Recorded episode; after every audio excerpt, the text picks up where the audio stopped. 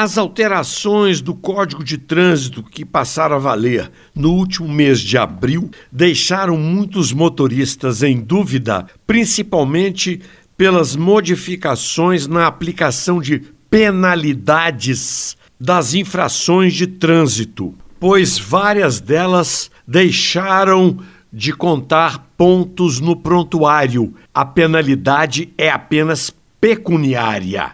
E uma das questões frequentes é se o avanço do sinal fechado, do vermelho, deixou de contar pontos no prontuário. Mas não é nada disso. Conta pontos sim. A modificação é que foi oficializada a possibilidade de se converter à direita no cruzamento, mesmo com sinal vermelho, desde que haja a informação numa placa, por exemplo, conversão livre à direita.